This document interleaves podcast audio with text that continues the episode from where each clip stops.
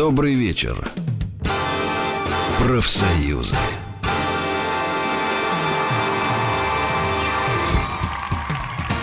Сеансы Долина. Наконец-то хоть еще один вменяемый человек появился в студии «Маяка». Антон Долин. Добрый вечер, Антон. Я очень рад тебя видеть. А я тебя, привет. Больше не могу. Думал, ты скажешь, больше некому. Или больше некому радоваться. А, Послушай, сейчас мы приступим обязательно к новинкам э, кинонедели. Э, Мне очень интересна судьба фильма Звягинцева. Он получил прокатное удостоверение. Да, это какая-то совершенно абсурдная, странная история. Реально странная. Странно. А, ты хотел сказать. Ну, потом сказал странная история. Нет, правда, а, я не могу в ней разобраться, и, наверное, никто не может. Если даже Ну, ты не на- можешь начнем с того, что Министерство культуры не может разобраться в законе, принятом с первого числа. Они сказали, что закон неудовлетворителен, требует каких-то изменений и так далее, но учитывая, что они были его болельщиками-инициаторами, закон о запрете мат и так далее, и о прокатных удостоверениях. И они теперь не могут в нем разобраться. Не, да, то есть они, закон нуждается в улучшениях, потому что они разделяют без- э, э, беспокойство общественности культурной по поводу того, что теперь будут проблемы с прокатом э, как бы некоммерческого кино. И? В смысле, сначала они не подумали, а теперь они разделяют. И раз, и Да, два. Что будет дальше, непонятно. Так вот, прокатное удостоверение, смотрите. А, Я попробую рассуждать логически, хотя я знаю, что это очень сложно сегодня. А может и бессмысленно. А, Да, но я, Даже. поп- я сказал, я попробую. Да. Может, у меня не получится. Да наверняка не Итак, с получится. 1 июля нельзя выпускать в прокат, то есть давать прокатное удостоверение фильмам, в которых есть мат. Правильно, да? А, фильм, в фильме Звягинцева есть мат. 1 июля уже миновало. Фильму дали прокатное удостоверение. Мгм. Странно. К этому добавили, что фильму дают прокатное удостоверение с пометкой 18+, поскольку в фильме есть мат. Что из этого следует? Казалось бы, это, из этого следует, что на него, что его выпустят с матом, и э, на него нельзя будет ходить детям до 18. Нет. А как? Можно Мат всем? должен быть запикан. Хорошо, тогда зачем это 18+. Ведь 18+, связано формально с наличием мата, о чем пишет само министерство. Нет.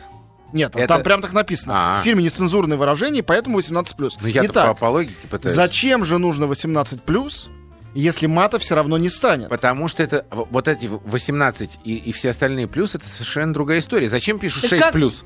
Зачем пишут 12 плюс? Чем 6 ты плюс отличается залезь- от 4 плюс? Да, нет, это другой вопрос. Залезь на сайт просто Министерства культуры, где написана новость о том, что выдали прокатное удостоверение, вот там конкретно написано. В фильме мат, поэтому 18+. Из этого я делаю логический вывод, значит, выпустят с матом. А если выпустят с матом, значит, любые фильмы можно выпускать с матом, только с пометкой 18+. Но и до принятия закона, который Была вступил в действие, такая категория. было именно так. Разделение Раз есть на мат, то обязательно 18+. 18+. Но может быть так, что а, с 1 июля запрещены э, к прокату те фильмы, которые были сняты после 1 числа, нет? Ну, про это нигде не написано. Может, все, все может быть, но как бы это надо уже домысливать не по а логике. может по- быть, а может быть, э, просто стало немножко неудобно, что этот фильм получил много иностранных призов, и теперь как бы его не Но тогда возникают дальнейшие вопросы. Даже если мы примем такие двойные стандарты, как норму. А вот фильм «Галерия Га Германики», да и да, он получил тоже приз, но на московском фестивале. Это Что не? Канны, На- между на- Он нам прочим. менее дорог, чем Канны? А он не получил прокатное удостоверение? Пока, нет. Или наоборот, оно у него есть, но полученное до 1 июля, то есть в прокат ему все равно нельзя. Очень сложно. А есть фильм Натальи Мещаниновой «Комбинат Надежда». Он был в конкурсе Роттердама. Он был и не получил приза На ни там, ни там. На кинотавре. Там сплошной мат. Фильм про молодежь. Э, запикать его невозможно. Там реально, как в фильме «Германики», практически матом разговаривать. Смысл У фильма нет прокатного удостоверения. Вот что значит? Кто был в Каннах, тому можно дать, а кто в Роттердаме, тому нет, получается. А где этот рейтинг фестивалей, которые дают возможность? То есть, на самом деле, сплошные вопросы. Сплошные вопросы. И, кроме того, я совершенно не понимаю, зачем было принимать закон о том, что в прокат не пускать фильмы, если есть мат, а потом давать фильму прокатку, пока в нем все еще есть мат. Не сказать, ребята, вырежьте, переозвучьте, Послушайте, покажите нам. завтра И- будет и- история да. про то, что есть мат, надо его запикать. Окей, скажет, воп- нет. Он скажет, ну все, тогда у- отбираем прокатное удостоверение. Но зачем давать тогда? В чем смысл давать его превентивно? Чтобы показать свою лояльность, что они готовы дать фильму прокатное удостоверение. Они сделали все для того, чтобы этот фильм Готовы. вышел на большой экран. Но режиссер не То есть хочет. это типа что, джентльменское соглашение Да, я такое? думаю, да, что а если джентльменское так. с одной стороны, почему с другой есть такой юридический акт, как, то есть они юридически дают Звягинцеву в руки удостоверение, на, держи, прокатывай свой фильм, а он в ответ что им должен, расписаться кровью или дать просто честное слово, я запикаю мат? Как? То есть, я повторяю, при этом Министерство культуры говорит, что закон надо доработать и изменить. Может, сейчас внесут, что в отдельные фильмы такие-то, такие-то мат можно, но показывать в таких-то кинотеатрах с такой-то дополнительной Ну, пометкой. вероятно. Я фантазирую. Да, да, непонятно. То есть, может быть, они знает. дали авансом не потому, что к Звягинцеву и потому, что он получил приз, и потому что э, акт доброй воли, а потому что они собираются сейчас все равно так дорабатывать, что, в принципе, уже будет можно мат, но в каких-то определенных рамках, которые еще сейчас никому не известны.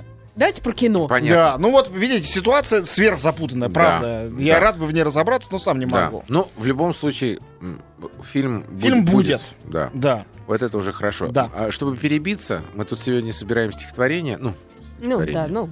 Мы, короткие рифмы, стихотворения, рифмы. рифмы по поводу вчерашнего футбольного матча Бразилия, э. Вот из Москвы пришло сообщение. Антон Долин народом любим. А что он думает про 7-1? Хороший. Отвечать не обязательно. Мне нравится рифма, вот мой ответ. Очень хороший. Да, я запомню ее надолго. Спасибо, Москва. Так, ну давай к новинкам кино. А, К новинкам кино. Ну, главным примером на этой неделе фильм «Превосходство». А, Это фильм, который ждали уже очень давно, потому что в Америке он вышел еще весной. Но в Америке э, ждали, что он выйдет сейчас и соберет э, всю кассу, и все будут в восторге. Критики отреагировали вяло, касса была маленькая, решили отодвинуть релиз у нас до середины лета. Вот он выходит только сегодня. Что это такое? А, Это совмещение двух, ну, в общем, по идее, беспроигрышных участников а, с небеспроигрышным результатом, увы. Один из участников это режиссер этой картины. Это а, он дебютант, зовут его Воли Пфистер. И кто в курсе фильмов Кристофера Нолана, тот знает, что именно он снимал и имел за это Оскар а, Престиж, Начало, Темного рыцаря и все фильмы Нолана. Кто видел фильмы Нолана, особенно на большом экране, понимает, что оператор он выдающийся. Действительно, не похож ни на кого. В особенности фильм Начало это действительно нечто с точки зрения операторской работы. А, и вот этот человек взялся сам сделать фильм. Нолан, разумеется, продюсер. А, ну, там немножко другой состав, но есть как минимум в второстепенных ролях два актера из э, Нолановских фильмов, Морган Фриман и Киллиан Мерфи. А, и вообще эстетика похожа, такое серьезничание, нагнетание какой-то такой таинственности и напряжения. С другой стороны, вторая составляющая это актер, это Джонни Депп. Он в главной роли, Джонни Депп любимец общий. Давно считается, что... он, по-моему, да, не, не выступал? Некоторое время уже. Последнее выступление было год назад. Такой яркое э, «Одинокий рейнджер». На мой взгляд, хороший фильм, но провалился страшно. Никому не понравился. То есть Джонни Депп, то ли Джонни Депп уже не собирает, то ли дело вообще не в нем, а когда э, он собирает в образе Джека Воробья, а в других образах хуже, например. Уже не складывается. Черт знает. А, фильм «Превосходство» уже заругали, потому что чувствуют, что надо как-то объяснить, почему в Америке он провалился. А, мне кажется, что многие мотивы, которые приводятся, ну, сейчас, что как-то Джонни Депп играет ученого, и он играет гениального ученого, э, не похож он на ученого, Ну, это понятно. все полный бред. Ну, конечно. По-моему, фильм просто слишком амбициозный. Э, Режиссер все-таки молодой, как режиссер, хотя он оператор заслуженный. И он не очень умеет э, сложить этот амбициозный замысел в единое кино. Оно немножко разваливается. И, главное, не дает ощущения какой-то эмпатии. Вот фильм смотришь реально с холодным носом. Э, Сопереживать там никому невозможно, хотя формально это история любви. О чем речь? Гениальный ученый, которого играет Депп, изобрел э, искусственный интеллект, какого не бывало до сих пор. А, Фактически на конференции про это рассказывая, обращаясь к пред- предполагаемым спонсорам, он, в общем, заявляет, ну, правда, в ответ на вопрос, что он создает искусственного бога. Мгм. В результате в коридоре э, этой же конференции э, в него стреляет террорист. А, Как бы ранит, но выясняется, что пуля, оказывается, была отравлена полонием, и 3-4 недели он умрет. О, боже. Радиоактивное заражение организма. И это была не единственная атака, атак было много на другие лаборатории. Все совершенно понятно. Бога искусственного создавать нельзя. И вот он умирает, жена его, играет Ребекка Холл, совершенно прекрасная. И она, в общем, там главная героиня. Она безутешна. И где-то через полчаса после начала фильма Джонни Деппа на экране больше нет. Но его разум внедрен в машину. И дальше начинает существовать компьютерный Джонни Депп, который все более могущественный, который проникает во все компьютеры вселенной и начинает уметь совершенно невероятные вещи. Например, воскрешает э, мертвых э, и там излечивает больных и так далее и тому что? подобное. И вот такая вот безумная история, пока наконец были его коллеги, среди них Пол Беттани, э, Морган Фриман, начинают догадываться, что вообще-то в этом э, глобальная опасность для всей человеческой цивилизации. Мгм. С одной стороны, это антиутопия про искусственный разум. С другой стороны, это, а, в общем, история любви. Кто видел фильм «Она» Спайка Джонс, это вот то же самое, только наоборот. Я, чтобы ты не думал, извините Давай. меня, я параллельно трейлер смотрю. Да, хорошо. Там э, мужчина одинокий влюблялся в э, компьютерный голос девушки, представляя себе ее тело. Здесь все наоборот. Жена э, тоскует по мужу, который существует в компьютере, с ней разговаривает. Это действительно его мозг и его ум, такая голова профессора Доуэля. А, вот, и компьютерное изображение Джонни Деппа. Это очень интересно придумано, но совершенно в результате такая формалистическая, здорово снята и так далее. Формалистическая такая история, а, такой холодный опыт а, можно в музеях а, не дико современного искусства выставлять. А, Вот, э, и это минус фильма. Действительно, начинаешь посматривать даже на часы, настолько все это как бы монотонно идет. Хотя, повторяю, задумано довольно здорово. Тем не менее, я этого режиссера не стал бы сбрасывать со счетов. В следующем фильме интересно будет посмотреть. И я думаю, что э, имеет смысл следить за тем, э, вообще, как будет его карьера развиваться. Он талантливый человек, в этом фильме это ощущается. Значит, называется еще раз... Превосходство. Превосходство. Превосходство. Какое типичное нолановское название. Слушай, вот интересно. Вот э, мне главное интересно, хотя я, в принципе, должен был бы об этом знать. Вот они же, там, конечно, нет худсоветов в Голливуде, но они же понимают, что это вот не тот фильм, который соберет кассу. Сценарий неплохой. Нет, почему? Фильм «Начало» вот точно такой же умозрительный сценарий. Да, Ученые абсолютно. проникают Это в сны Нолан друг друга. А, Вот, а, это очень Я было- про превосходство сейчас говорю. Ну, Ну, почему? Идея... можно было предположить, что этот фильм не соберет. а, есть вещь, которую в Голливуде роковым образом а, и вообще в индустриальном кино люди не понимают. Вот очень простая истина. Она примитивная а, до тупости. Я всегда ее повторяю, но почему-то огромное количество профессиональных, умных, богатых людей не понимает эту истину. В кино все зависит от одного человека, от режиссера. Голливуд исторически считает, что это не так. Мгм. Когда-то были фильмы, где менялись по 10 режиссеров, и были великие продюсеры, а не режиссеры. Но, с другой стороны, то, что история нам сохранила, разве что имена этих режиссеров, мы ничего не знаем об их величии, не говорит о том, что они были бездарными. Может, они все равно были гениями. Все собирает, делает и решает режиссер. Тот же фильм отдайте Нолану. Я уверен, что было бы круче и гораздо успешнее. Мгм. Тот же сценарий, тот же актерский состав. То есть, ну, а это тот же фильм или нет? Когда они запускали, это был тот же фильм, только режиссер был не Нолан, который другим проектом был занят, а Уолли Фистер, его протеже. Нолан за него поручился, он продюсирует. То есть все, казалось бы, дело в шляпе. Ну, как бы Голливуд это просто, э, несмотря на то, что кино это вид искусства, это все-таки математически Да, выверенная очень формула сильно. успеха. Потому что там очень большие деньги, Да. им, им нельзя себе позволить... Они Вот, как раз-таки должны конечно. просчитать все это. Конечно. Для того, чтобы И получить... как получается что так, что вот выходит фильм с э, Г- Джонни Деппом в главной роли, а... э, Пока э, еще никакого этого. Может быть, в- Никак. в Америке так, а у нас будет Нет, э, нет, конечно, фильм провалился глобально, все равно, сколько бы он ни был где-то еще. А то, что его запускают в середине лета в, в России, это тоже говорит да, о том, да, что это... конечно, конечно. ну, Нет, это, это все так, но просто в Голливуде тоже живые люди, они тоже ошибаются. Одинокий рейнджер после того, как провалился, уволили главу студии Уолт Дисней. А, Хотя до этого предыдущими своими фильмами он 10 лет приносил им колоссальные миллионы. А с одним проектом хоп, Да. провалился. и А вот всё. скажи мне, провалом считается что? Провалом прежде всего считается коммерческий минус Ну, существенный. то есть минус. Не- Сбор... не, не э, ноль. Минус. Но ноль, нет, ноль это окей. Ноль, понимаешь, в чем дело? Фильм же какое-то время еще будет существовать, будут продаваться права на телевидение, Безусловно. на видео. DVD, и там 3-5 лет, да. и, это, и добьет чего-то Да. к, ну- к нулю, в плюс. Ага. А, а минус это минус. Это когда 100 миллионов потратил, На всех а, а- а зара- этапах минус. 100 миллионов потратил, а заработал на 30, 30, например, да? Чтобы 100 миллионов отбить в ноль, нужно, чтобы было 200 хотя бы. Все, очень просто. 50 миллионов стоило, а собрал 5. Вот это провал. Все, очень просто. Это, это тут, тут уже чистая Неужели математика. голливудские фильмы по всему миру могут собирать 5? Или ты условно сейчас цифры Ну, почему? Бывает и так. Бывает и Да так. Ну, совсем что? провальные, плохие. Э, Продолжим разговор о провальных фильмах. Э, На этой неделе выходит фильм э, «Как потерять... Миллион способов потерять голову». В оригинале к этому еще добавлено в заголовке «На Диком Западе». Поскольку в России нет традиции вестернов, это из заголовка убрали. А, Ужасный провал талантливого человека. В очередной раз. А, Талантливый человек Сет Макферлейн. Кто видел фильм «Тед» или мультсериал «Гриффины», те его знают. Не, Это популярнейший комик, сатирик, э, молодой, очень талантливый. Он был ведущим церемонии Оскар прошлой, полностью ее провалил. Тед это, это третий- Кстати, да. Тед это третий лишний, это про медведя плюшевого фильм. А. Доста- до- довольно смешной. А, Вот. а, Короче говоря, он сделал новый Ну, фильм. в смысле, тот, который озвучивал э, Медведя. Там же вроде Нет, он, играл. ре- он режиссер. А, режиссер, господи. Он режиссер. А здесь он режиссер и исполнитель главной роли. Наверное, это ужасное кино по-настоящему. Ужасное по-настоящему, потому что человек, э, во-первых, он вообще не актер, не способен играть, и еще дико невыразительной внешностью такой смазливой обладает. Это ужас. Я еще на Оскаре на это обратил внимание. Это реально сатирик, которому надо оставаться за кадром. Вот он обязан был оставаться за кадром.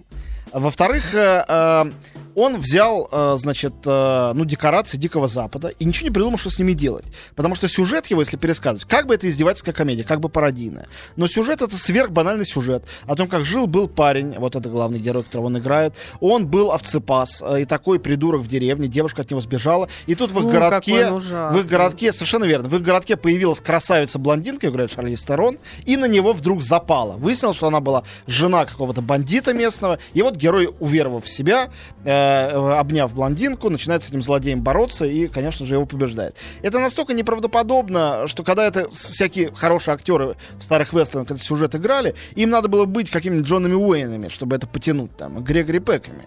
А здесь э, действительно мы видим совершенно невыразительного какого-то юнца, который ничего этого не может. Что он может к этому добавить? Он добавляет к этому, разумеется, гигантское количество сортирного юмора. То есть буквально на том уровне, что когда э, герой стреляет со злодеем, то э, вот эта влюбленная в него блондинка для того, чтобы злодея как-то э, обезвредить, дает ему накануне в пиво подсыпает слабительное. И у того начинается понос во время дуэли. Нам этот понос долго подробно О, показывают. боже, вот что это такой вот, такое вот, за- ну именно. Ну, не- Подожди мне, но такие актеры, они вот тоже, я не понимаю, читают сценарий или они думают, что из любого сценария можно сделать конфетку? Э, Я думаю, что в этой ситуации скорее второе. Но, как сказала как-то раз Холли Берри, принимая, что редко они делают, э, золотую малину за фильм «Женщина-кошка», э, в следующий раз буду читать сценарий, прежде чем подписать контракт. Вот именно. Ну, на самом деле. Что, читать столько страниц вообще, это как-то... Это Ты ж то- сам не читаешь. Не каждый это дело сегодня озвучил. Ну, конечно, ты сам я не не- читаешь. я Ну никогда не читаю. Потом уже по ходу съемок сценарий Тем более, что, повторяю, меня. Как Макфер- этот фильм называется? миллион способов потерять голову. Тем более, что Макферлейн действительно талантливый человек в своем роде. Он когда делал мультсериал свой Гриффина, это сделано талантливо, хорошо. И фильм «Третий лишний» был смешной. Вот. И последнее, я успею еще об этом сказать, выходит российский фильм «Поддубный». Мгм. Режиссер Глеб Орлов. Я был уверен, что это какой-то ужас и редчайший случай, когда ошибся в неправильную сторону. Фильм оказался хороший. Ну вот правда, клянусь. Это лубок, это наивное искусство. Глеб Орлов человек, который сделал, я думаю, самую вменяемую из таких как бы народных посттелевизионных кинокомедий в России, а именно «Наша Раша. Яйца судьбы». Я считаю, что этот фильм э, в сто раз лучше, чем все эти самые лучшие фильмы. Огромное количество этих клонов. Он действительно остроумный. И он действительно народный. Да, вот там эти гастарбайтеры какие-то, прорабы. Здесь то же самое. Поддубный борец, народный герой. Играет народный артист э, во всех отношениях. Народный Михаил Пореченко. Ну, Пореченков хороший актер. Да, особенно когда он молчит э, и не двигается Да. лицом и телом. В этом фильме он практически только этим и Ну занимается. да. Он борется. Я вспоминал сразу Бартона Финка, где герой, нью-йоркский интеллигент, должен был написать фильм про борцов. Сценарий. Сценарий. И он не мог написать сценарий про борцов. Не- а вот Глеб Орлов смог. Ну, не он, а Юрий Коротков, который написал, кстати, талантливый известный сценарист. И вот, э, как сказать, это такое житие русского богатыря, былина, когда он отправляется, вот ему уже всякие люди, которые не любят пропаганду, обвинили, что он там со злыми американцами жадными, с хитроумными французами. Это чистый сюжет былины. Доб- Добрыня Никитич на чужбине. Поехал, а там какое-то идолище погало, поганое. Обнял он его, да свой. А тут Тугарин Змеевич к нему это. Взял он его, да и силушкой своей богатырской башкой прям навозную кучу. Вот это в фильме и происходит. Ярко, прекрасно. то, что ты любишь. э, совершенно цирковое представление. Подобно действительно в цирке выступал. Здесь весь фильм цирковой. Он влюблен в девушку, которая э, гимнастка в цирке. И цирка здесь больше, чем на самом деле борцовской арены. И там очень смешно. Там есть пара аристократов, которые выставляют его на международное соревнование в Париж. Э, граф и барон, кажется. Одного играет Владимир Ильин, другого Юрий Колокольников. Это типичные два клоуна. Толстый и А, тонкий. А- Один с грустным лицом, другой всегда с веселым. Они будут вдвоем вокруг него.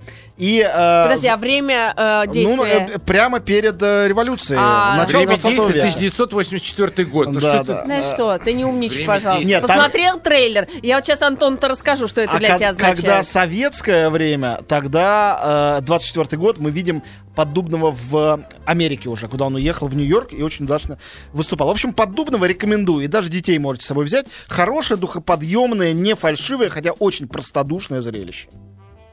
Вот. И что мы ближайшие 15 секунд должны делать? Да, Антон, это вообще то, что Открыв меня сейчас сразило. Долин, который заканчивает Да. ровно секунду в секунду. Друзья, Антон Долин был у нас... э, Я еще вернусь. В студии. Рано или С поздно. новинками, с обзором э, кинонедели. Спасибо, Антон. Спасибо, Антон.